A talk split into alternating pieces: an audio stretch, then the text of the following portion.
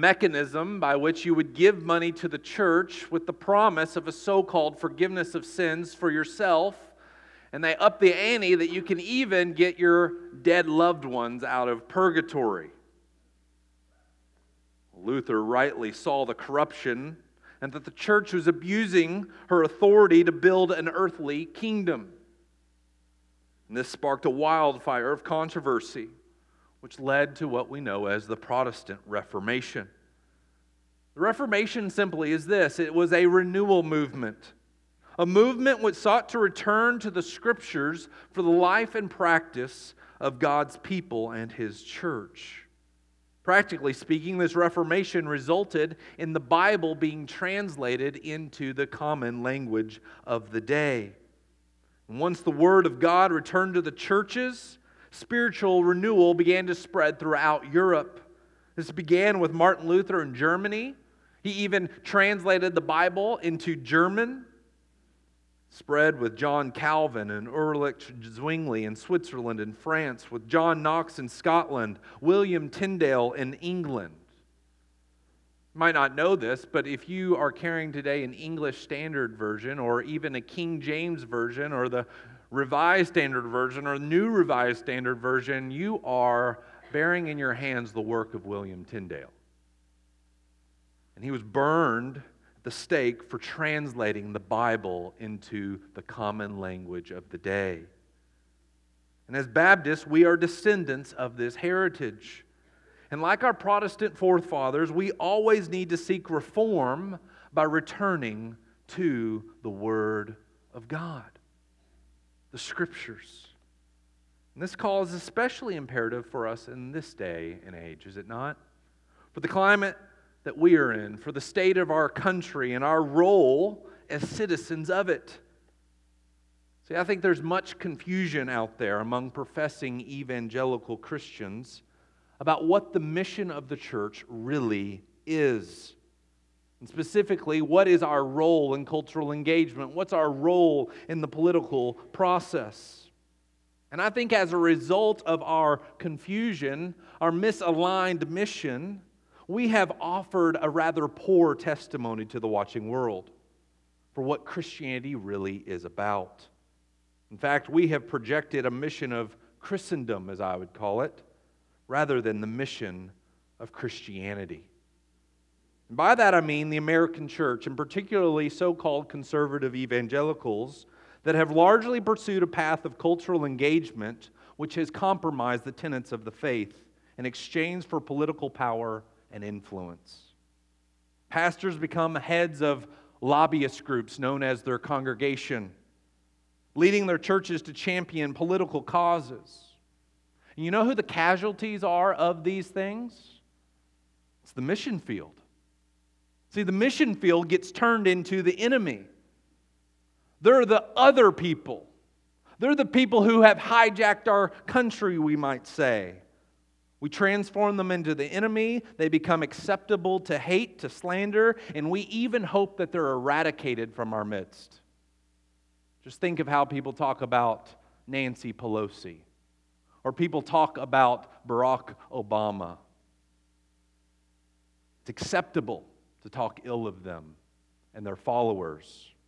And it spreads a venom amongst God's people that it becomes acceptable sins to then speak ill of them. And therefore, we no longer look at them as those who we want to reach with the gospel, those who differ with us. And it's interesting how we elevate our political preferences up to the test of Christianity. But then we lift that up and then we say, we, if you don't meet this, therefore we don't have time for you.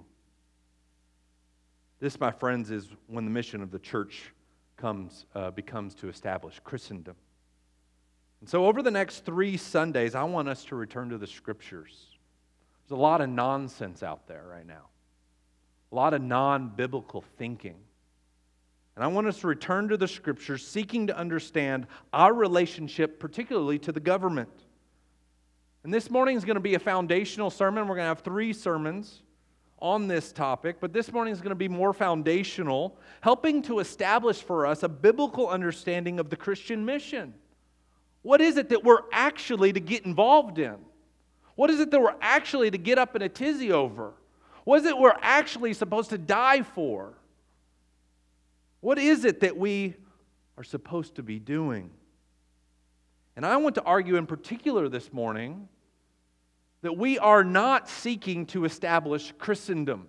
And by that term, I mean this the idea that we are to establish a Christian kingdom on earth, that that is our role. And that is a, a mindset that has just polluted evangelicals for the last 50 years. That somehow we're going to usher in the kingdom of God if we could just get the right political people in office and we will cheat, steal, and we'll stab you in the back to do whatever we can to get that to happen. So, to accomplish this task, I want us to go get this to Jesus.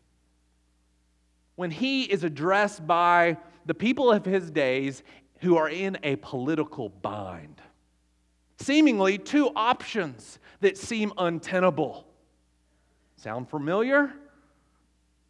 What does Jesus say? Let's go to Matthew chapter 22. And we're going to read, or I'm going to read for us, verses 15 through 22.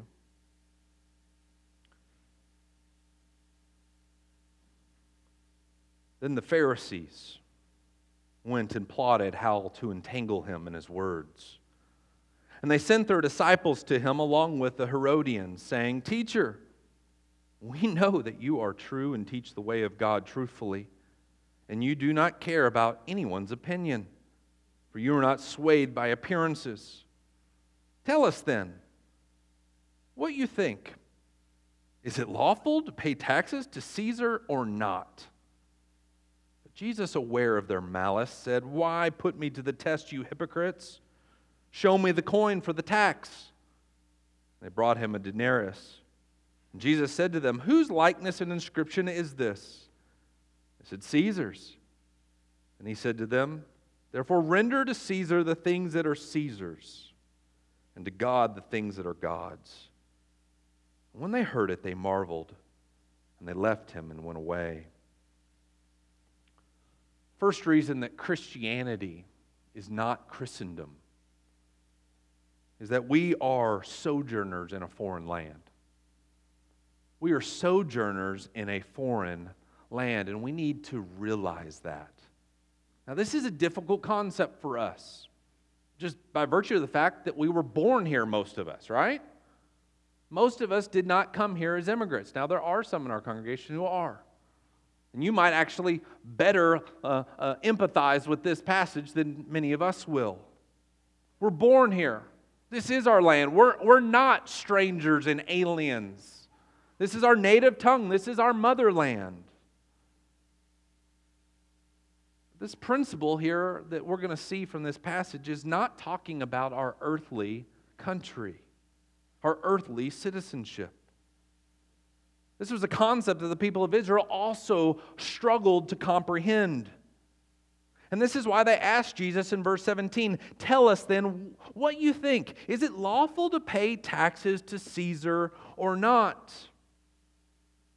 And this tax that they're referring to, it was a poll tax. A poll tax is simply a tax levied on every adult without reference to your income or experience. It was a census tax, a flat tax. Every year you got to pay this. But what made this tax particularly hard to swallow was that it was only levied against the Jews. The Roman Empire had come in, they had defeated the Greeks, and they had taken over Palestine. They had taken over Canaan. They had taken over Israel, and they said, uh, kind of like Don Corleone, I'll make you an offer you can't refuse. Here's a poll tax, and we'll protect you. Yeah, we know how that goes, right? It was a poll tax, but for the Jew, for the Israelite, it was an ever present reminder that Israel was under Roman rule. And every time they picked up that coin and it had the inscription of, of Caesar's head on it, it was a reminder this is no longer your land, this is Caesar's. So it was the question of the day Do we pay this tax, Jesus? Do we give in? So you can see why this was a controversial topic. What made it even more controversial was that Caesar, and even on the inscription of his name around the coin, signified that he was a divine figure. This was blasphemous. You shall not have any graven image, and this one has the image of a man, and he claims to be the Son of God. Do we pay this Jesus? In reality, they weren't really concerned about the moral dilemma. They were trying to entrap him. If you say no, good, we'll send the Romans after you. We'll be happy to side with them now to get our political means accomplished. But if you say yes, well, then we'll just tell all the people of Israel you're not really one of us. So, what do you do? The situation in this passage impresses upon us that God's people are under foreign rule. That Israel, though in her own land, was still in exile. And this theme is actually picked up throughout the New Testament. You might have noticed it even in the passage that, that, that Pastor Jim read earlier from Hebrews 11. But throughout the New Testament, this theme and this idea that God's people are in exile, that they're strangers, they're, they're sojourners in a foreign land, is applied to the church. It's applied to us. This applies to Oak Park Baptist Church, even if you're homegrown here in Jeffersonville, Indiana. We are strangers in a foreign land. Peter writes this to the Christians in his first epistle. He greets them and he calls them to those who are elect exiles of the dispersion. By the way, this is where our student ministry gets its name, the dispersion. We're elect exiles dispersed in all the world.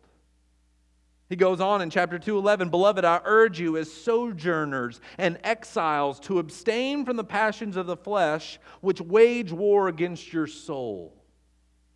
He's not writing to people who are literally sojourners, who are without a homeland. He's talking about their spiritual condition. You are waging war and you're living in foreign territory territory that does not show allegiance to Jesus Christ. And therefore, you need to be alert and aware and don't get sucked in. James does the same thing.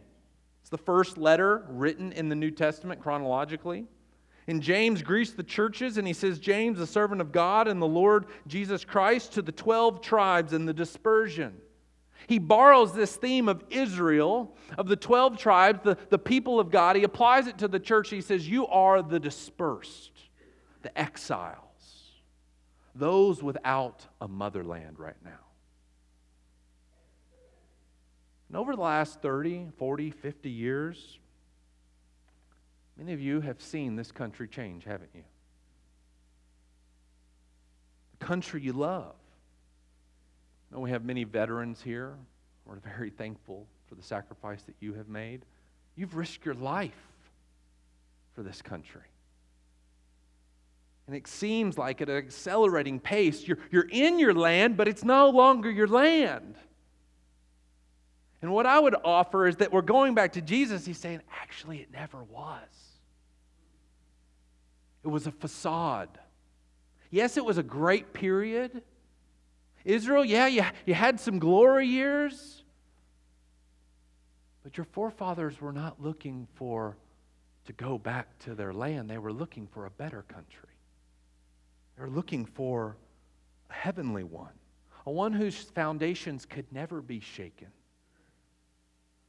We look at our country, and the values are no longer as we once remembered. And like Israel, you may feel as if this country you love so dearly has been hijacked. It no longer looks or feels like home. Israel was in her physical land, but those who ruled it no longer shared the same values. Everything was different. And so the question was do we lead a revolt? That's really what's behind this question. It was a question that, that people were wrestling with.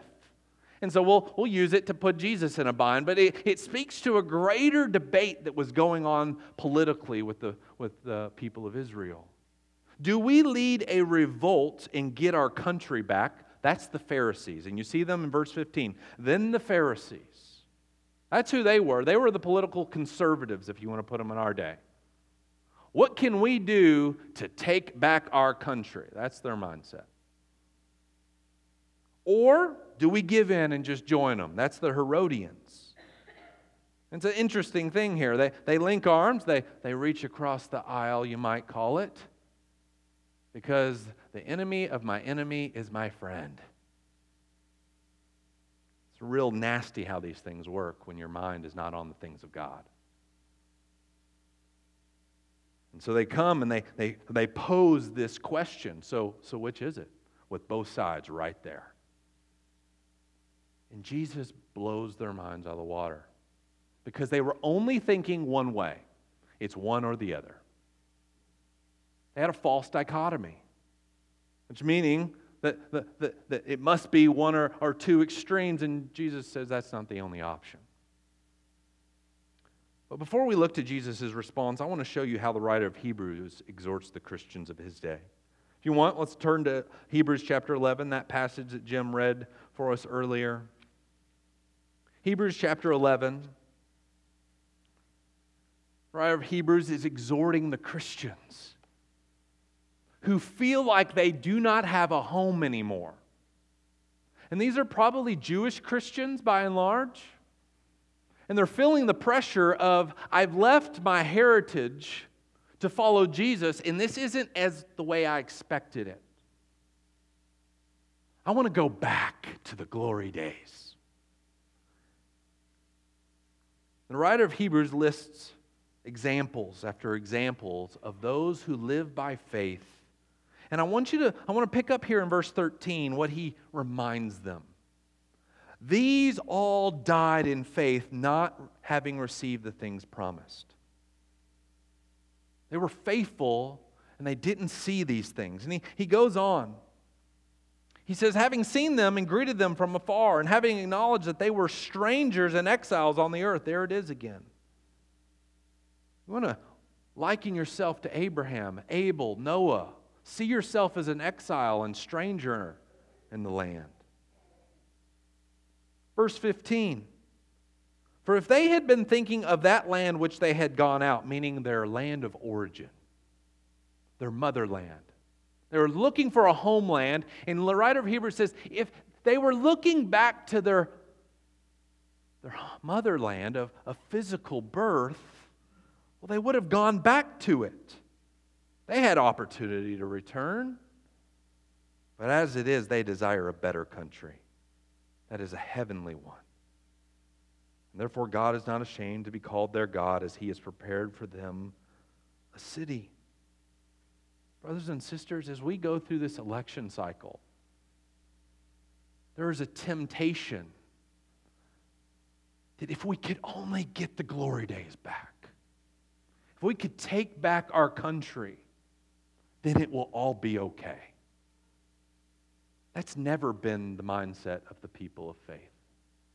They've longed for a better country, a heavenly one. And that's where I want to exhort us this morning. Are you longing for a better country, but one that is not on this land? One that's not even earthly at all. It's a heavenly one, a one that God is preparing, which will one day come down from heaven and be united to this earth after this earth has been burned up.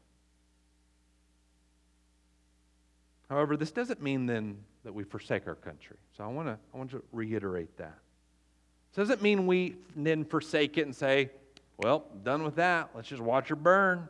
That's not what we're doing. Rather, we are still to be honorable citizens. Let's come back to Jesus' words in, in Matthew 22. We're to be honorable citizens. And this is what I think Jesus is getting at here in verse 20 and 21. They've asked him this question Should we pay taxes to Caesar or not? And Jesus, aware of their malice, calls them hypocrites. He says, Show me the coin. They brought him a denarius, and Jesus said to them, Whose likeness and inscription is this? They said, Caesar's. Then he said to them, Therefore render to Caesar the things that are Caesar's. Once you notice, Jesus doesn't side with the Pharisees. He doesn't say, We lead a revolt, we honor God, and we don't pay the tax. He doesn't do that. We take him to court. He doesn't do that. He says, Whose name is on it? And give it to him.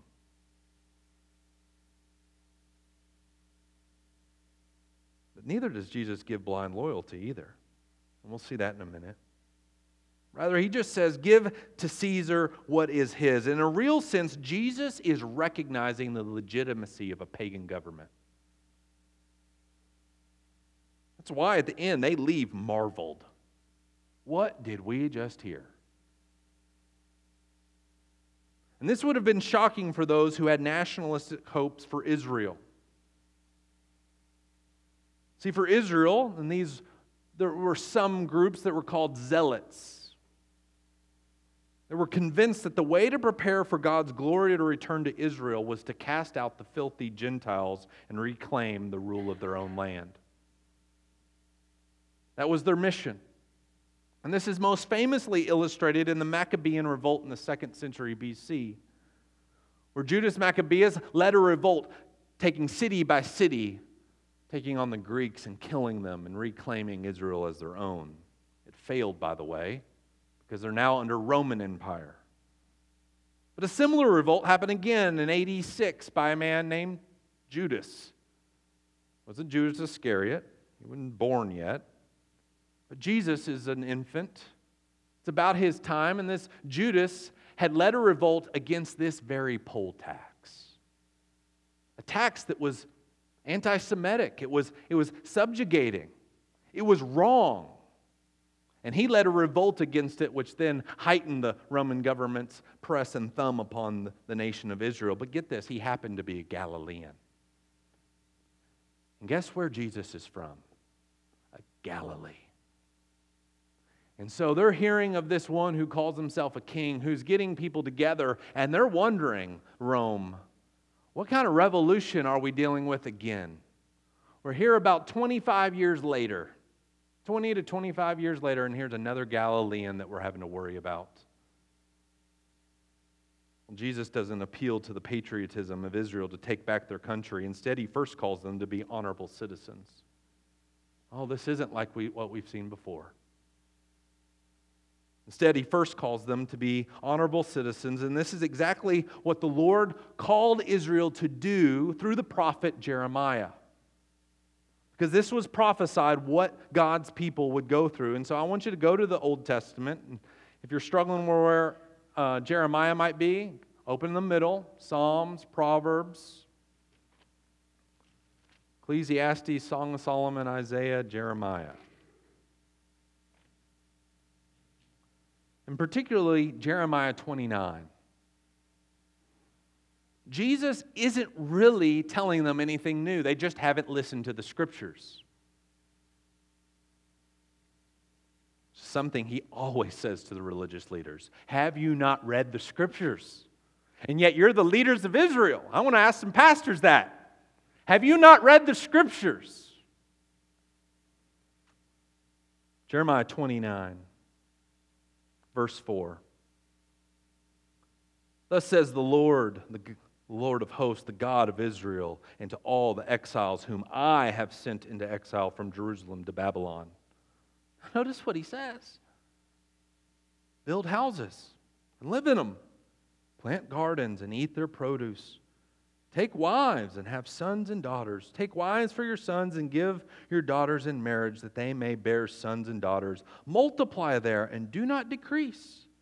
Verse 7 but seek the welfare of the city where I have sent you into exile, and pray to the Lord on its behalf, for in its welfare you will find your welfare.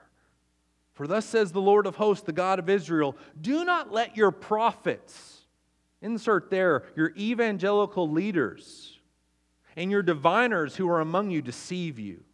And do not listen to the dreams that they dream, for it is a lie.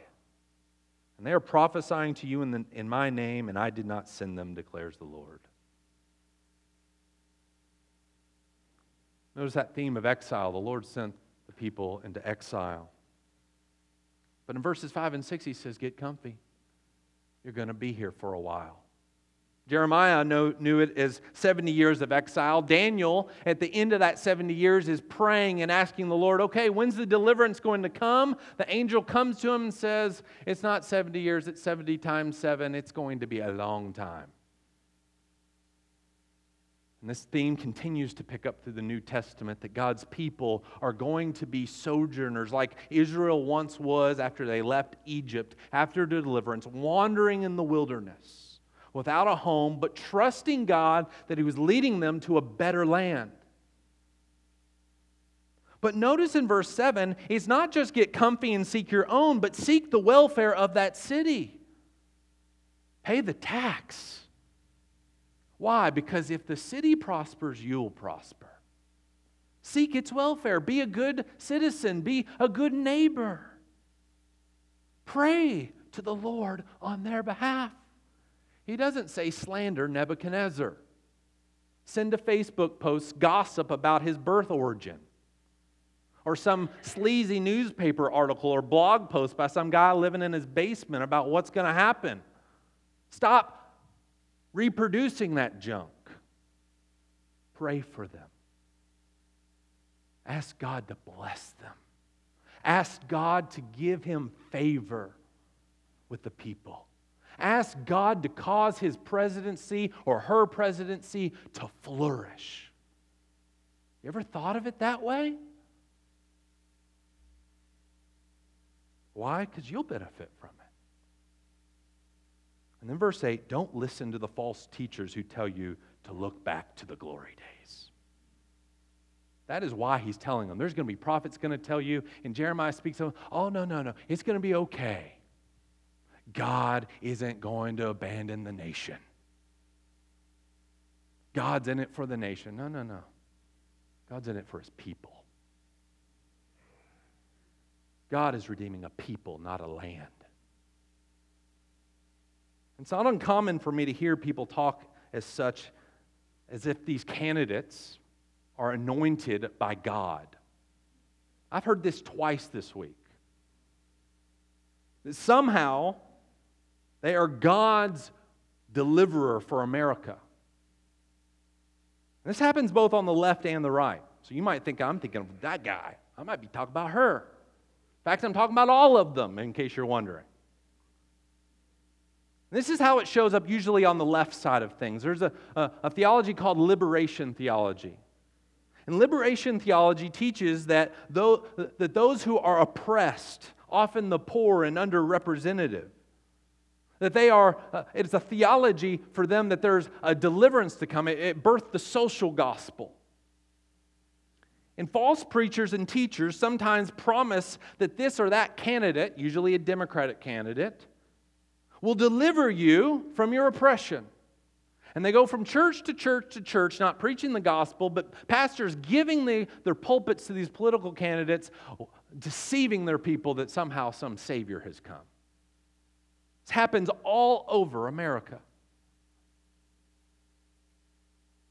Religious, the religious right does the same, often twisting the scriptures, applying the promises of Israel to America. You do realize that the promises of the Old Testament do not apply to America such as second chronicles if my people humble themselves and turn i'll remember them and i will return to their land and blessing will come upon it. You know that one that's like posted all over the place in family christian and other bookstores? People's bumper sticker. That doesn't apply to america. You know who that applies to? It applies to the church the people of god. It applies to you and me. If you humble i will remember you you repent and you come to me, I will remember you. And the land that I'm going to restore isn't Palestine, it isn't America, it isn't any other nation here, it is the heavenly kingdom to come. This is what I hear, often from a religious right in the primary. You know what I was hearing? Ted Cruz is the prophesied anointed one to come and deliver us. You laughing because you heard it too. There's some dude who had a prophecy. He's probably on TBN. He's got a fatty check. Well, that prophecy was wrong. Dude bombed. Well, now it's just moved to Donald Trump. Well, God doesn't always use angels.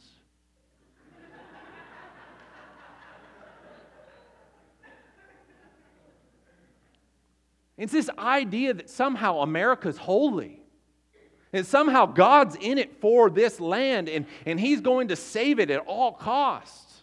Ever consider it just as Israel, God sent judgment to them and banished them, that maybe God has given us over? Same thing occurred in Nazi Germany. I've been reading a biography of Adolf Hitler, and it's fascinating just to see, just in such a short period of time, how the same type of rhetoric is being used today.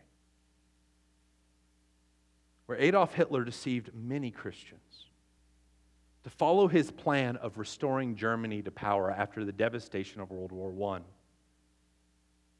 was a climate ripe for a message of we can rise again.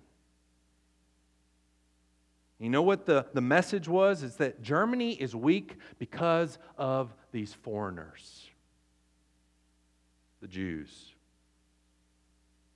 Many Lutherans bought into a false Christian ideal, Adolf's Christianity. An ideal based on nationalistic promises and resulted in a horrific holocaust of ethnic cleansing.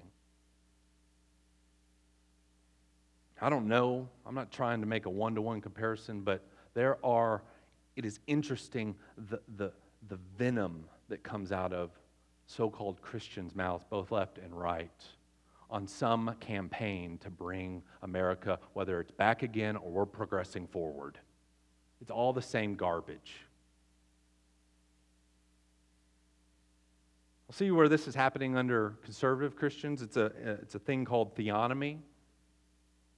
Theo meaning God, onomy, law which is seeking, and this is very popular. You're probably influenced by it, you just don't even realize it. But evangelical leaders and, and, and, and people are, are writing, it's actually very popular in the homeschool movement. Theonomy, which is seeking to raise up Christian leaders to infiltrate the, uh, the government. That is the goal. Why? So we can take it over and implement theonomy, God's law. We're going to usher in the kingdom. We're going to create a theocracy. And that's often why they rally around these political candidates, because they're, see- they're seeking to, to get some, use and levy that political power to somehow infiltrate the government. Oak Park, listen to these words of Jesus before Pilate My kingdom is not of this world. If my kingdom were of this world, my servants would have been fighting that I might not be delivered over to the Jews, but my kingdom is not from the world. Vastly different message when we come to the scriptures than what we often hear from the pundits, from the guest preachers who get on the talk shows. Vastly different message. Jesus' answer about paying the poll tax demonstrates that his revolution was not a political one. Oh, it was a revolution, though. It was a revolution that was far greater than the land of Israel. And for us, it's a far greater revolution than the land of America. It was a revolution led against Satan, sin, and death. And oh, how we have settled for a cheap substitute. We aren't trying to establish Christendom. We're not trying to infiltrate the government. We're honorable citizens in a foreign land, but looking for a better country. And while we're here, we're going to seek the nation's welfare. And you're going to pay the tax. We're going to pay. And we're going to do it without complaining. That's what Jesus would tell us to do. We're going to pray for righteousness. We're going to love our neighbor. I wonder how many arguments might have gotten uh, uh involved at the, the, at the fall festival if we started talking about politics. Been more persuaded to get them over to your, your, your ticket than maybe to convert them to Christ. With all this, we need to do it with our heads looking up. We're to be committed to God's kingdom. This is the second half of that answer that Jesus gives. He said to them, verse 21, Render to Caesar the things that are Caesar's, and to God the things that are God's. What does that mean? You ever thought about that? Well, what does it mean? What does it look like to render to God the things that are God's? Well, to rightly understand this, we need to look at a bigger picture here in this passage. Where Matthew has placed this account, he's trying to teach us ethics of the kingdom. And you see, beginning in chapter 21, verses 28 through 32, there's a parable of the kingdom. Verses 33 through 44, another parable of the kingdom. Chapter 22, which we actually sang about in one of our songs. Verses 1 through 14, a parable of the kingdom. I don't have time to go through all these, but I want you to notice in verse 41 of chapter 21. This is the parable of the tenants, those who were commissioned by God to work his vineyard. A vineyard he had set up for success, but his tenants were not doing their job. And I want you to see in verse 41 who it is who are the true servants of the vine dresser. Verse 41 He will put those wretches to a miserable death and let out the vineyard to other tenants. Who are the other ones? Who will give him the fruits in their seasons It's a very similar phrase to, rent, to give to God. Render to God, it's the same word. Give to God the things that are God's. It's kind of an application point from these parables, which he's been speaking in front of these Pharisees, and they realize he's talking about them. Oh, you want to know who are God's true servants? The ones who give to God what is God's, who are my true kingdom workers. And I want you to see that these are those who seek first the kingdom of God and not their own kingdom. Because look in verse 36 of chapter 21 as he's describing really the Pharisees. Talking about how he sent various servants to them and they kill one after the other. In verse 36, again, he sent other servants, more than the first, and they did the same to them. But verse 37, finally, he sent his son to them, saying, They will respect my son. But when the tenants saw the son, they said to themselves. And I want you to notice what's their motive? What's their motive? This is the heir. Come, let us kill him and have his inheritance. You want to know why they killed Jesus? Because they weren't really looking for a king to come and deliver them, they wanted to be king. And I often wonder how many of these so called preachers who get up and say, Oh, I'm doing the work of the Lord really just want their kingdom to come.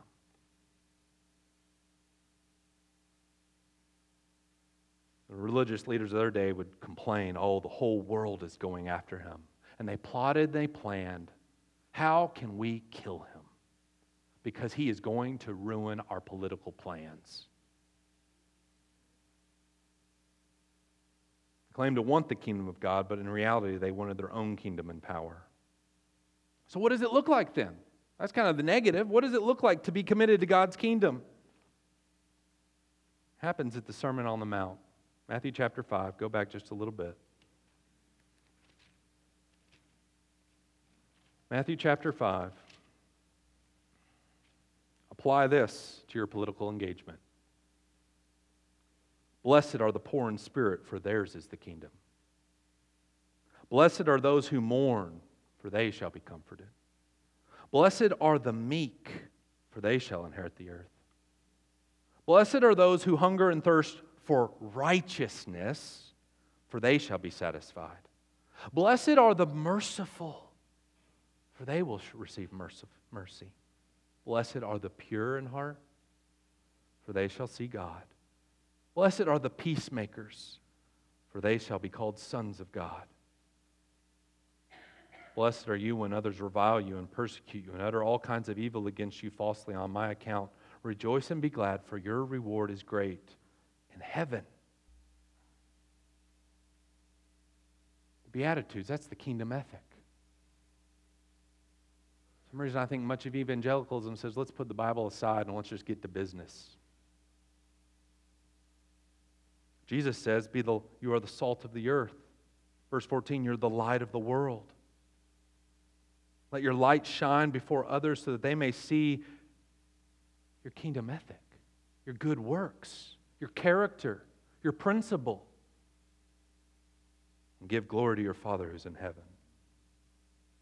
He goes on, he expounds upon these things. In 21 and, and following, he, he speaks about those beware of not just murder, but are you angry towards a brother unjustly? You hate people. Oh, lust and adultery, divorce. Verse 33 and, through 37 Are you a man and woman of your word? Do you have integrity? Do you resort to retaliation or do you embrace the principle of vengeance is mine, says the Lord? I will repay. A lot of this doesn't apply when you try to play the game of politics anymore. But we so want to try. As we conclude this morning, I want to leave you with something to ponder. And I bet some of you are making judgments. Oh, we know what camp he's in. You don't. You have no idea who I'm voting for. And frankly, I, I don't care who you vote for. You probably thought it was about Trump, didn't you? No. This applies to those of you who are in it for Hillary, who think the way to save the country is some third party scheme. All of them. It's the same principles. So I want to give you something to ponder, and, and I think actually give you food for healthy conversation, maybe in your community groups around the table today. I hope I've blown categories out of your mind. This election season, this is my exhortation and plea to us. Has little concern for who you, what you do next Tuesday. I know godly believers who are voting for Clinton. Yeah. Godly people because they cannot embrace the filthy character of Donald Trump. I know people who are going to vote for Donald Trump because they can't imagine electing another person who's going to fight for the murder of innocent babies and who's under FBI investigation and has been piling up her lies with, well, I don't want to get into speculation, but character issue on both sides. I know if people are going to be voting third party, people are going to be writing in. Here, here's good news. Guess, guess what? Good news. Your acceptance before the Lord has nothing to do with who you vote for. There's nothing to do with it. I've had many of you come to me. In fact, I've had one of our interns, I love him to death. He said, Am I in trouble if I vote for Trump? I said, No. And I would say the same thing if they said, I'm, I'm voting for Hillary. No, that's not what this is about. This is what I'm most concerned about, though. Not with who you vote for, but how you vote. There's a subtle difference there. How you exercise your course of influence. I want to ask are you voting by faith? Are you voting by faith?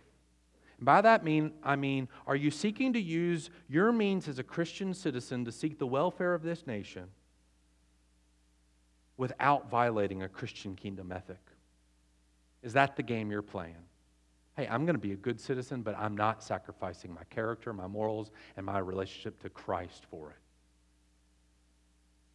In other words, are you casting a vote in hopes that America regains glory, power, and honor? That what your greatest desire is? Or are you casting your vote in faith that God will receive glory, power, and honor? That's how I'm going to vote. Whichever one, and I'll be honest, I have not decided. There's some that don't have a chance, but there, there are others. I have not decided. But this is how I'm wrestling with it. Because I want to be able to answer the question can I stand before God with a clear conscience and said, I sought first the kingdom of God and righteousness, and I believe that all these things will be added. Lord, I trusted you. I didn't care what people told me, and I said there's only one or two options. I didn't buy into that garbage. I trusted you. Oak Park, I ask that whatever decision you make, you make it as a Christian and not out of a desire for Christendom. Let me pray, and we'll sing one closing song. Lord, I pray for us that we maybe got a glimpse of what it was like for those who heard Jesus give his response, that when they heard it, they marveled. I don't want to marvel at me. I want them to see things maybe they have never seen before, ponder things in a way that they've never pondered. Lord, I don't, we don't want to give our lives to the things seen. We want to give our lives to the things not seen.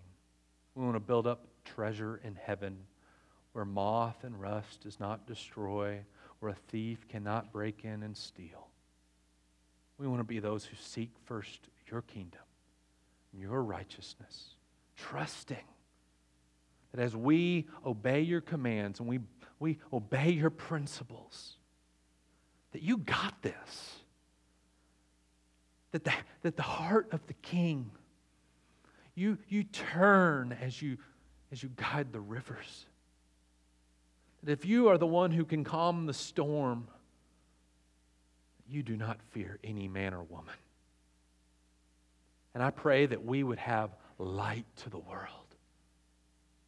As the world is banking on broken promises, that we start telling them about a king who will never let them down.